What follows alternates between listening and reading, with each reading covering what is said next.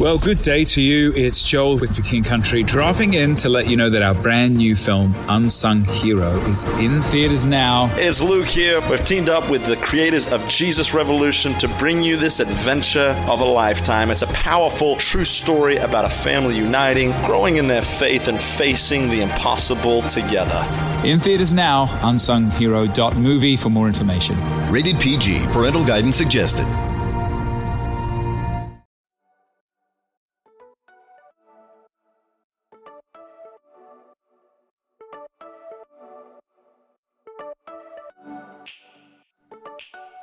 Welcome back, family. Glad you are here for another episode of We're Going There because today we are doing just that. The interview with today's guest went nothing like expected, and I'm truly grateful it didn't. Dr. Anita Phillips is a learner, teacher, and therapist who spits wisdom like rappers spit bars. We're going to talk about some tough stuff today, so gird your loins and be forewarned. And though your story might not be her story or your experience her experience, I do know that all of us have experienced a feeling of rejection. So, with that lens and filter, let's have a quick conversation about creating a safe place for conversation. When it comes to experiencing rejection, psychologists have discovered that the same part of the brain that registers and reacts to physical pain is also activated when encountering an emotional pain of feeling excluded. Like the hurt that you feel when you feel left out, it registers in the same part of your brain as when you feel a physical hurt of, let's say, stubbing your toe. Feeling like an outsider desperately looking in can be emotionally excruciating. Social psychologists have identified numerous consequences to feeling left out, including increased feelings of anger, anxiety, depression, and jealousy, reduced motivation, lack of self control, difficulty sleeping, and yes, lower self esteem. Unfortunately, the same fears of rejection that we've felt based on how we've been treated by others is also what prevents us from reaching out to others who might be experiencing the pains of exclusion. Thankfully, there's an anecdote to feeling left out. We need to create psychological safety. Psychological safety refers to the security we need to feel confident in taking risk in our relationship with others. It's the emotional parachute we need before we'll even consider jumping out of the plane. When we feel psychologically safe, we're more likely to take chances because we have confidence in belonging to someone or something. However, it's all too easy to place the responsibility for creating a sense of belonging on the people around us developing expectations that others need to reach out to us instead of the other way around. But what if we could create our own sense of psychological safety in order to help propel us to reach out to the outsider? Creating a sense of belonging is as simple and complex as defining whom and what you belong to. Jesus reached out to the least of these because he knew his identity and belonging was rooted definitively in bearing the image and being one with the Father. The beautiful thing is, we hold the juxtaposition of being both fellow image bearers and fellow least of these. We already have a place of belonging. And if we are willing to commit to a biblical understanding of this instead of an earthly one, we can create our own psychological safety. But what happens when the place where we want to experience psychological safety, aka the church, isn't safe? On today's podcast, I have a conversation with the brilliant and beautiful Dr. Anita Phillips. In fact, here's some real talk before we get started. Wow, Lee, you look amazing. Yeah. Praise the Lord. You know they say black don't crack, girl. A good Black jeans. Good jeans. For That's real. all. That's all. I pray that you have an open mind, open heart, and open ears to hear the true stories of what many Black Americans and those on the outside feel in church experiences. I hope that we learn to do better and be better.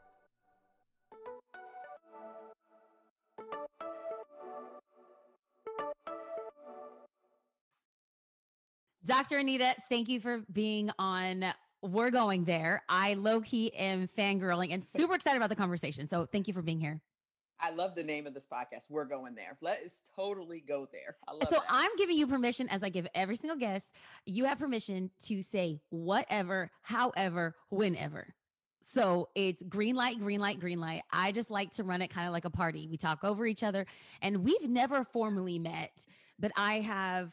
I have listened to your podcast. I have seen you speak at conferences digitally because of COVID and all this other stuff. But I am just, I am absorbing your wisdom. And um, anyone who's been listening to the podcast for a minute or has read any of my books know that I'm an ardent fan of counseling and therapy. And I think that your voice Yes. is such a knife in what feels like this thick noise filled culture. And so thank you for Mm. being here. Thanks for having me. I'm excited to say whatever, and uh, pleased to meet you as well. At least sort of meet you face to face. Okay. I think it is really important for us to keep having this conversation. I love it. Okay. So before I dive into any more of like the therapeutic talk, I want people to get like a Mhm. little sense of you. And so I want to do a couple rapid fire questions because I don't think that you, Mm. know, you are just and only a therapist and brilliant mind. I think you're so much more to that. And I want people to like kind of get a background of that. So a couple warm up questions. Uh, tell me about a time when you, and this is the dot, dot, dot, when you felt like you didn't know what to do. Oh, I feel like that plenty. Um, I tend to wake. I tend to wake up generally discombobulated, so I'm not a super structured person in terms of the way that I live. Um, I'm pretty free flowing, so sometimes I definitely have to stop and ask myself, like, Anita, what's the thing you should probably do next, instead of knowing like a schedule plan. So this I is gi- already give me freedom, girl. This give me freedom. yeah, I think I feel like that every day. I, I actually saw something on Instagram this week where you posted like a meme of like what normal people look like when they wake up from bed. oh right, And it's like this little, you know, little little creature waking up, yeah, happy, and gets out of bed and makes his bed, and then the other creature is like what, like flipping around in bed, not wanting to get out. So that just blessed me. I am Um, not a morning person. Okay, question number two: What was the hardest part about quarantine? Hmm. I think the hardest part about quarantine for me, I'm deeply introverted. Now, I know a lot of people say they're introverted, but most of them aren't really introverted. I'm the real Huh. deal. So, staying inside wasn't hard for me, but Okay. everyone else had to stay inside. So, I was not here alone. That was stressing. so, there's a, a, I need a lot of alone time to remain emotionally well and balanced. It's just how I'm built. And so to have everyone home all the time, all day, while I love spending extra time with my family, I definitely, after a few weeks, started feeling that excessive amount of company. I love it. Okay, Yeah. uh, question number three: Who are three people who have helped you become who you are today? Hmm. Wow. So, first, definitely, I would say my parents, and not to be cliche, but it just is true. You know, my parents are pastors, they've been pastoring for 45 years. My dad is super, super brilliant and a very critical thinker and challenges norms. And so I definitely absorbed that from him. He's also a really um, good teacher. So I absorbed a lot of that from him. And then my mom is just like fiery Pentecostal evangelist preacher woman. And she uh, broke a lot of barriers in our denomination in our region of the country where women preachers were concerned. And Mhm. so from her, I definitely get that intensity of communication, that stand your ground, and don't let anyone tell you um, who it is that you are. It's fine if other people are confused about who you are, but don't you be confused about Yeah. who you are. And so between the two of them, I really am um, who I am now. So I don't know if we want to count them as one or count them as two, but We'll count them as two. We'll count all them as right, so two. that's two people. and then um, after that, I would have to say, ooh, that's tough. Um, I'd have to say my husband because he's just loved me into a better version of myself. And we've been married, we'll be married 25 years this summer. And wow, while we- congratulations. thank you. It's glory to God. We, we done hung in here. But while so many people will tell single women, um, you know, hey, you know, use this time to heal. God's preparing you for your husband. And, and maybe he is. But my husband married a really messy version of me, a broken, messy version of me. And his ability to love me like Jesus loves me uh, was transformative. I would not be the woman that I am now without him. So those would be I my love it. I love it. And what would you change about what happened during 2020? What would I change? Mhm. I would l- change the response of the church to Mm. issues of race. And I would especially like to see many of my white evangelical brothers and sisters change their response to the members of the body who are Black and of color. I would like to see that heart change. That would mean everything. That's the one thing I would change because as we look like Jesus and be the body of Jesus for real, the body of Christ for real, all of the other problems we deal with in this world will fall like dominoes. Listen, I said that we're going there, and I feel like this is such a perfect dovetail into that because this was not in the questions that I thought I was going to ask you, mm. but it's so close to your heart. yeah. So close to my heart. As someone who was raised in ministry, as someone who's raised mm-hmm. in the hood of Los Angeles, East Los Angeles, as someone who's raised in church, because my daddy's a pastor, daddy's a preacher, mm. still is, still to this day, 37 years. Yeah. I didn't I didn't foresee the conversation going this way, but I do think that in this healthy roundabout way, I want to talk about I want to talk about some of the stuff that we've walked out of in 2020. I would love to resource listeners hmm. from around. Are we out? Did we walk out? Uh, yes. Yeah. Yeah. And so this yeah. is this is again, I told you, I told you you have green light, sister. So this is what I want us to do. I want to give a little bit of context for that last statement.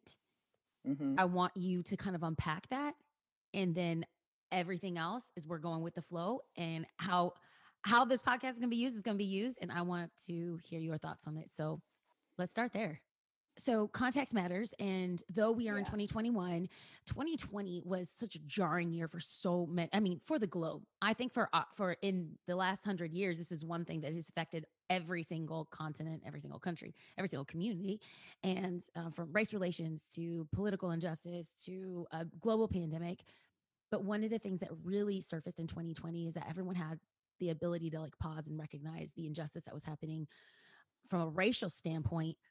But what hurt me the most was the stance of the church. So we have in our church, we are, we just celebrated two years, or a baby church during the pandemic, especially after the death of Breonna Taylor and George Floyd, Ahmaud Arbery. Like everything just happened so fast. And our church is I don't, you know, a lot of people say they're a multicultural church, but we legit multicultural. And we're in Orange County, which is not a very multicultural like community.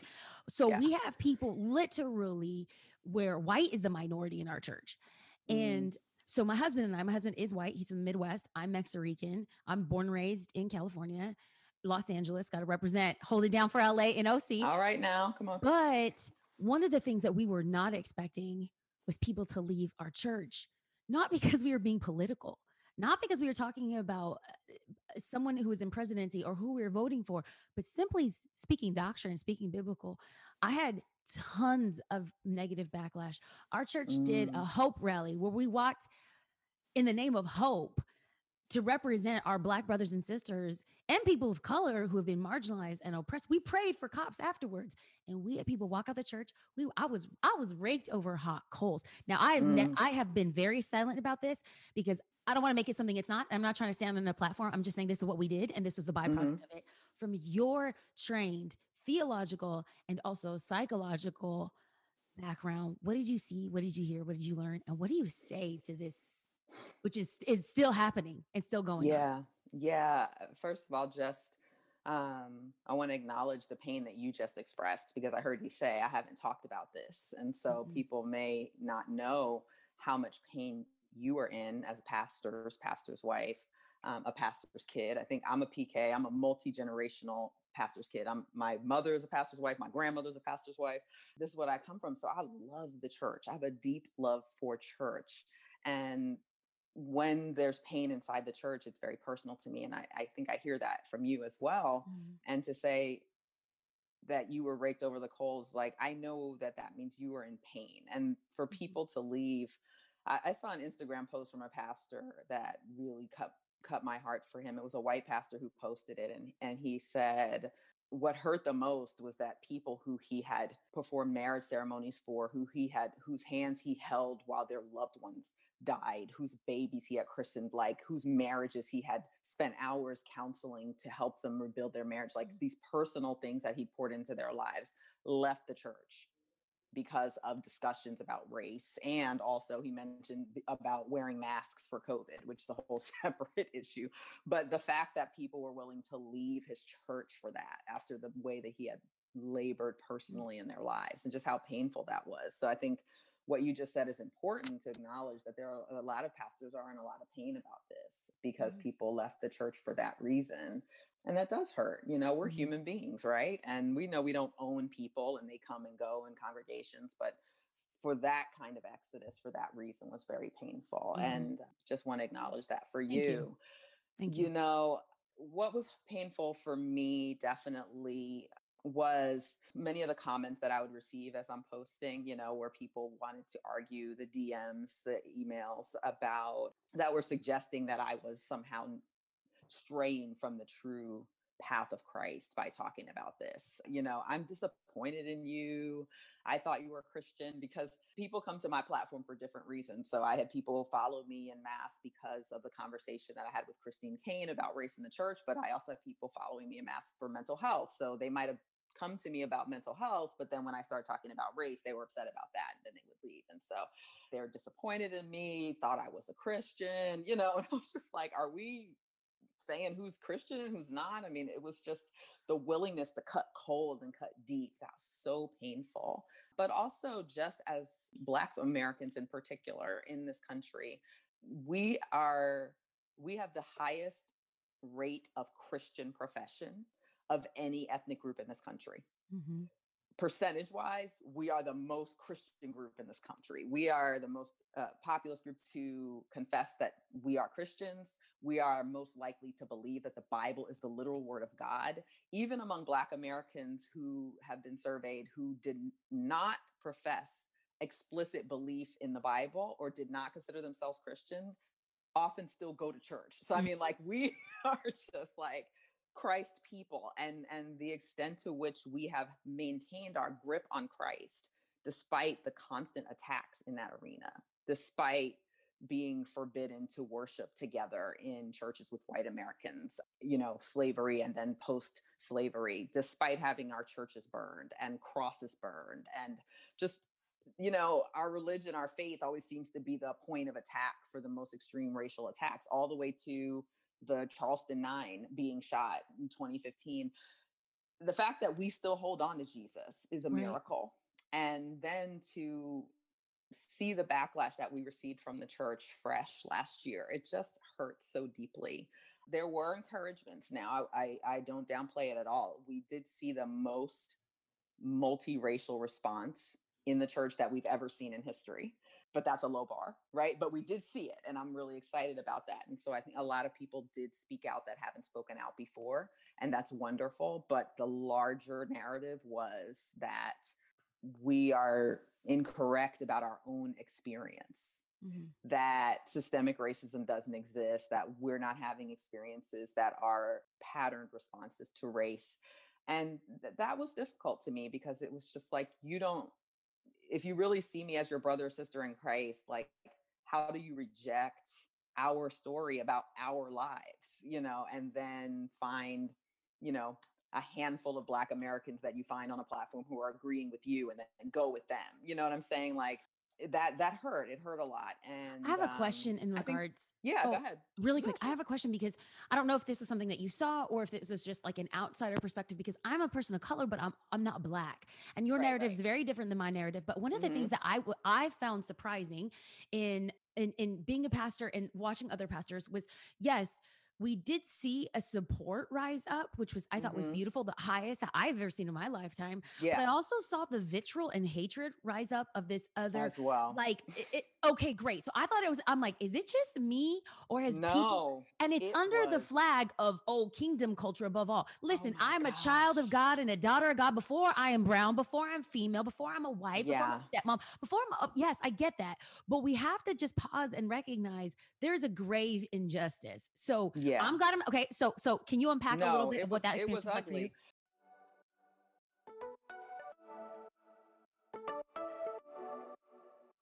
Let me talk to you about BetterHelp. In 2021, it's definitely okay to talk about our mental and emotional happiness. Humans aren't meant to keep everything inside, and therapy helps. But what is therapy exactly? It's whatever you want it to be. Maybe you're not feeling motivated right now and would like some tools to help. Or maybe you're feeling insecure in relationships or at work not dealing well with stress. Whatever you need, don't be ashamed of normal human struggles and start feeling better because you deserve to be happy. And now you don't have to worry about finding an in person therapist near you to help. BetterHelp is customized online therapy that offers video, phone, and even live chat sessions with your therapist. So you don't have to worry about seeing anyone on camera if you don't want to. It's much more affordable than in person therapy, and you can start communicating with your therapist in under 48 hours. Join the millions of people who are seeing what therapy is really about. See if it's for you because you are your greatest asset. This podcast is sponsored by BetterHelp, and we're going there. listeners get 10% off their first month at betterhelp.com slash WGT. That's better, dot com slash WGT for We're Going There.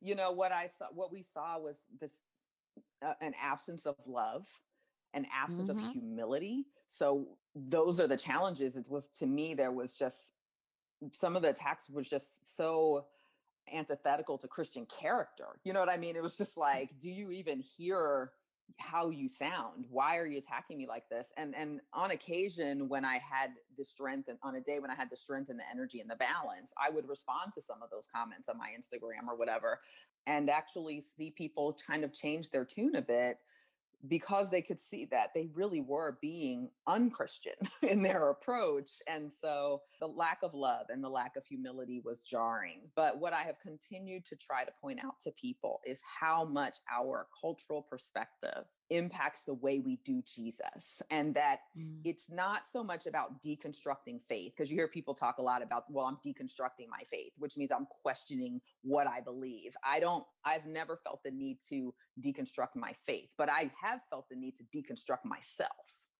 And there is an unwillingness among people to deconstruct themselves what role is my personality my inborn personality playing in how i see this what role is my family's perspective playing in this am i allowing my personal experience to override the experience of someone else. And people could say, well, you had that experience and I had this experience. But if I'm a Black American telling you the experiences I've had as a result of being a Black American and you are not one, your experience doesn't get to win like you know so i think that is really the challenge is a refusal to deconstruct ourselves to realize that when we receive the gospel of jesus christ we are not a blank page. We are not a blank slate. We receive it into a preformed vessel.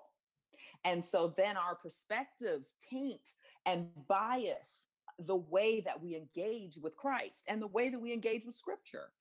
And then we take that piece that's attractive to us and make it the whole thing. And that's how the schisms come into the body.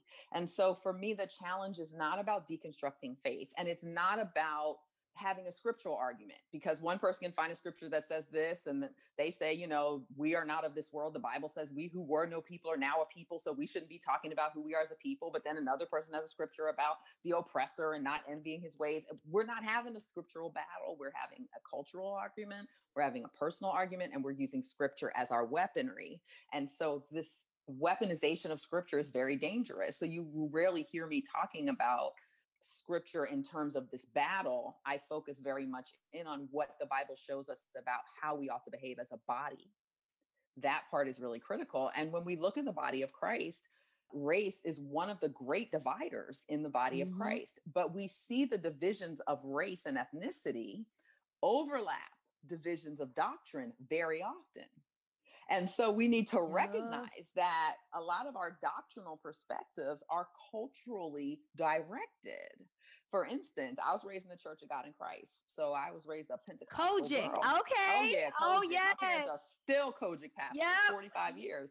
So I'm raised in COGIC, right? So that's a really significant organization because it was founded by black people and Mhm. the statement of faith was written by black people. This is different than say the National Baptist Convention, which is a Right. black Baptist organization, but they took the original statement of faith from the white Baptist organization and, and have kept it. You can really hear all throughout Church of God in Christ what black worldview sounds like and how we approach the world. But if you look at Pentecostals globally, black people and people of color are disproportionately high number of Pentecostals. And that's because if you look again, many communities of color tend to have a more spiritual worldview.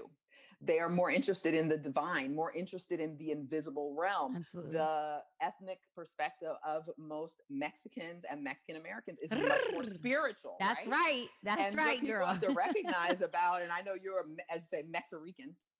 what people have to recognize both about Mexican people and Puerto Ricans as well is what we're really talking about is indigenous peoples.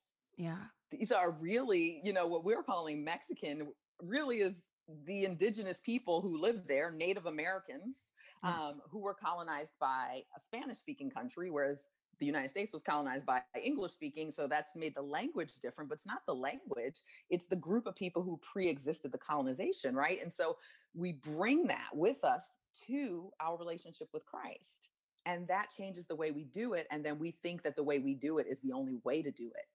And so when I look at First Corinthians 12, talking about the body needing to be one and that we should not say, well, if I'm not the ear, I'm not the body. If you're not the eye, you're not the body. People say, well, that's about spiritual gifts. I say, yeah, but look how the spiritual gifts that we embrace and seek map on to us racially Right. we'll really see some distinctions. So underneath it, there's the belief system that we brought with us, with us to our Christianity. And if we have not deconstructed ourselves, then when we put on Christ, we make we do make provision for the flesh because we have not deconstructed ourselves. And making Ugh. provision for the flesh is about more than committing a sin or not committing a sin. It's about not letting the scales fall from my eyes, not renewing my mind. And renewing the mind is about having the mind become a filter for worldly perspectives to come in and taint my heart and my spirit. Renewing my mind is not just about following a new set of rules, it's more than that. Yeah. And we have not been taught how to deconstruct ourselves. And this Western culture, especially, does not celebrate that kind of introspection. It mm-hmm. doesn't celebrate me taking the time to recognize that I am not a fully self made individual, but that other forces have shaped who I am and how I see the world Mm. that aren't related to my, the amount of melanin in my skin, but to the communities in which I was shaped. Absolutely. Let's not Absolutely. confuse culture with melanin Yes. because they're not the same thing. Okay, so Dr. Anita, you are taking Yeah. this to school, and I'm here for it. So Okay. please, please keep going. Now, w- when we Mhm. spoke about what was going on in church and Yeah. how our brothers and sisters are are really still to this day in 2021 reeling from not just what happened in 2020 to their people, but the re- reality and the realization that we're still here after so many years. Mhm, And mhm. so I'll never forget one Sunday that we expressly preached about our response as a church and where we stand. I have, and you know, Orange County, California, for those that don't know, is predominantly white. It's an affluent Mhm. area. And I had three different African American and Black brothers and sisters come up to me. Two of them were in tears saying, Oh, it's going to make me emotional thinking about it now. Mm, Sorry. it's okay. I'm sure it meant a lot to them that you took the time to say anything. And that's what they said. They Mhm. said that they've never had a shepherd say that if you're going to attack me, you have to go through my shepherd. And so that's what I said in the message. Sorry, when I cry, I become sheep woman. Hold on. ah, hold on. Okay. My best friends growing up hmm were mixed and black. My uh, first person I ever hired in my life. Like these are my is these aren't just congregants. These are my Mhm. family. And when one part of the body aches, sorry, I need to get control of my voice. That's no, you don't. And first of all, as You're right. saying, I'm talking to a therapist. expression is completely fine. work a little too hard to control those things. is very it means something to you. It does. It does. And Mhm. it cut it cuts so deep. So um so the question that I I don't want to move too fast over is there you mentioned church hurt earlier. So I Mhm. don't I don't want to leave the hurt. I'm okay with the pain. I'm okay with the tension. We want to Mhm. jump from Jesus on the cross on Friday to his resurrection on Sunday and I'm okay with the Saturday. And I feel that's where we are as a church especially with a lot of uh, Mm, people of color and marginalized. And so, um, in this proverbial Saturday moment, how how can we deal with loved ones that are experiencing church hurt and what i'm seeing is Mm. and even just like people that i'm seeing online is a lot of my black brothers and sisters are leaving the church not to find a different church or someone where they resonate. They're just leaving church period. And i'm like Yeah. and, and and so and then and so what we're seeing i would say now is that people are starting to trickle into our church. We're still you know um because of covid restrictions and that sort of stuff people are trickling in. And we're seeing a lot of broken angry people that like our church is kind of like their last ditch hope because they see how diverse our church is and they see Mhm. you know that even we're an interracial couple and we're co-leading which is a different paradigm for a lot of Mhm. churches and Yeah. so so one how can i love my brothers and sisters who are, who are hurt but i also don't want to just let them be wound lickers you know like Mhm. you know i hear so much talk about deconstructing faith but you really flip the script about deconstructing our lives so Mhm. as a leader as a pastor and those attending churches that are trying to love their black brothers and sisters what do we do and for those that are hurt what would you tell them because i'm gonna steal what you tell them and i'm gonna tell it myself so i was giving you a little heads up Yeah, no problem. So, for the example that you gave about having spoken out on a particular Sunday about the issue and then having Black members come to you saying thank you, I like to point out that at the risk of speaking for the majority of us, we really aren't even asking for that much. You know, like Mhm. opposed. It's like, gee, thanks. You know, saying something from the pulpit, thanks. Not being silent when a member leaves because you spoke truth thank you like that creates an environment of safety right and so one white pastor that i know from alabama said to me you know hey when i preach about sin if i whether whatever 10 commandments you want to go pick and when i preach about sin um, if someone leaves my church because i preach about sin i've never worried about that. I know i have to speak the truth in love but so why would i worry if people you know might leave because i preach about the sin of racism? Like Yeah. i have to keep speaking truth. And so being willing to stand up like that it creates an environment of safety. You're dealing with a group of people who has been traumatized. Um, and i did an episode on my podcast last season called the betrayal i heard it girl. I yeah, heard it. that young Oh, woman did she not just you know break our hearts telling the story of how wounded she was in in a mixed race but white led congregation where she really suffered some racial trauma right, so let's talk about trauma because the word trauma Yeah. has become more common in our culture and i appreciate that because it's something needs to be dealt with but it's not a trauma isn't just a bad day it's something that really changes you in a way that causes you to respond differently to things that are connected to the trauma, right? So she talked mm-hmm. about the fact that she was still struggling to listen to worship music because it took her right back into the space because she was a worship leader there. So when people come into your church carrying racial trauma, the first thing we do for people who have been traumatized is to create a safe space for them. And safety is a healing agent. So we Mhm. began to create the safe space. And so I don't think we need to worry quickly about people licking their wounds or wallowing in their wounds. Um, I think that people innately want to be well. And Mm. so I reject those kind of you know popular social media things some people just don't want to be better i don't believe that i Mm. believe that we all are growth oriented but it depends on the depth of the injury the amount of safety and support that surrounds someone that can give them the, the things that they need to heal and so just creating a safe space is mm-hmm. what is necessary if people are continuing to struggle after finding a spiritually safe space in your congregation you can encourage them hey to go to counseling to talk about it because trauma from that perspective is both spiritual and emotional yeah. and so the church space may be spiritually healing, but they may sometimes need additional assistance in the emotional healing part. And so there may be a combination of supportive faith space and trauma therapy that may go along with that in order to really completely and fully recover, especially in a society where racially we are re traumatized pretty Mhm. often. The absence of humility is destroying us Mm. and it's necessary. Humility is the healing balm that is missing.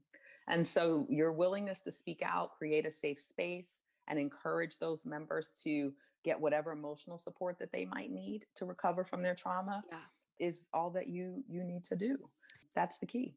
I love it. So, two last questions. Mhm. One is if you can envision what you would love to see for the church, capital C church.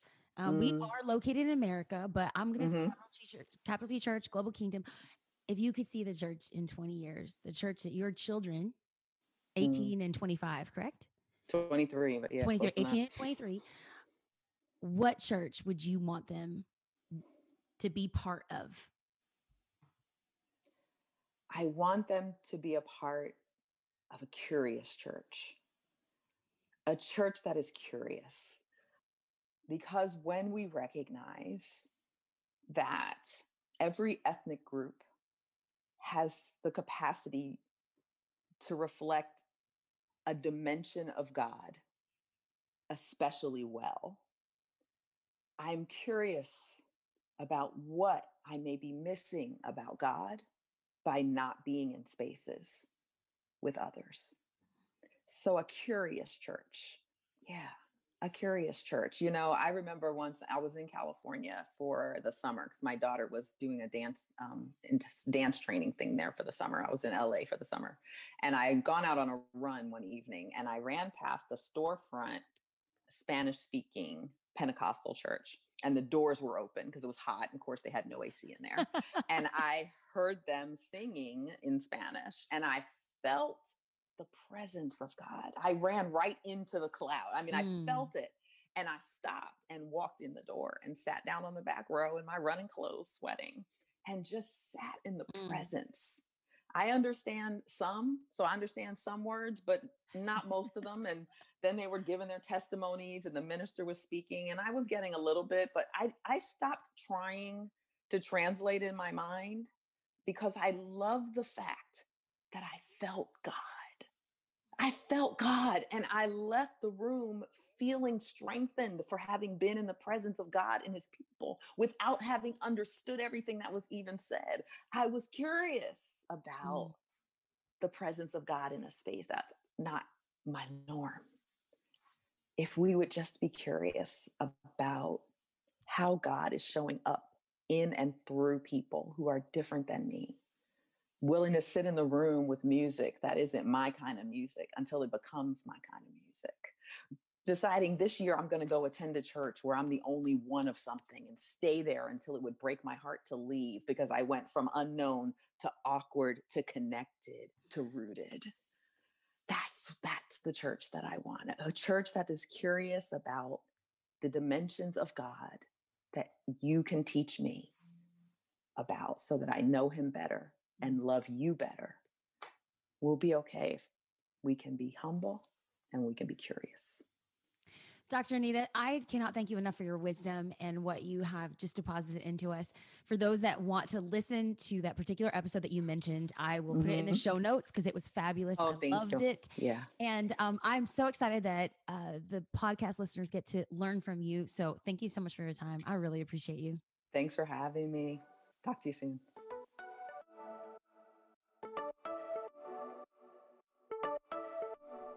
When we speak about being excluded, judged, or experiencing bias, we default to internalizing these feelings and seeking out someone to rectify the wrong. But what if we positioned ourselves to actively seek out those who are excluded? Instead of wanting someone to come and fix our story, our pain, our exclusion, why couldn't we play a part in redeeming someone else's story? Do for someone else what you wish was done for you. Invite the shy girl from your office out to lunch. Reach out to a friend who is isolated and depressed. Be intentional to introduce yourself to someone who is a different ethnicity or different nationality than you. Celebrate and welcome the outsider, the immigrant, the poor, and the marginalized.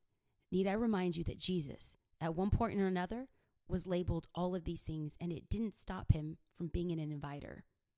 Yes, these outsiders became insiders and turned the world upside down. Or shall I say, right side up. Imagine what you can do when you invite those who no one else has chosen. You might just change the world. Thanks for listening in today. It would mean so much to me if you honored Dr. Anita Phillips by tagging her and thanking her for what you learned today at, at Dr. Anita Phillips and at Bianca Olthoff.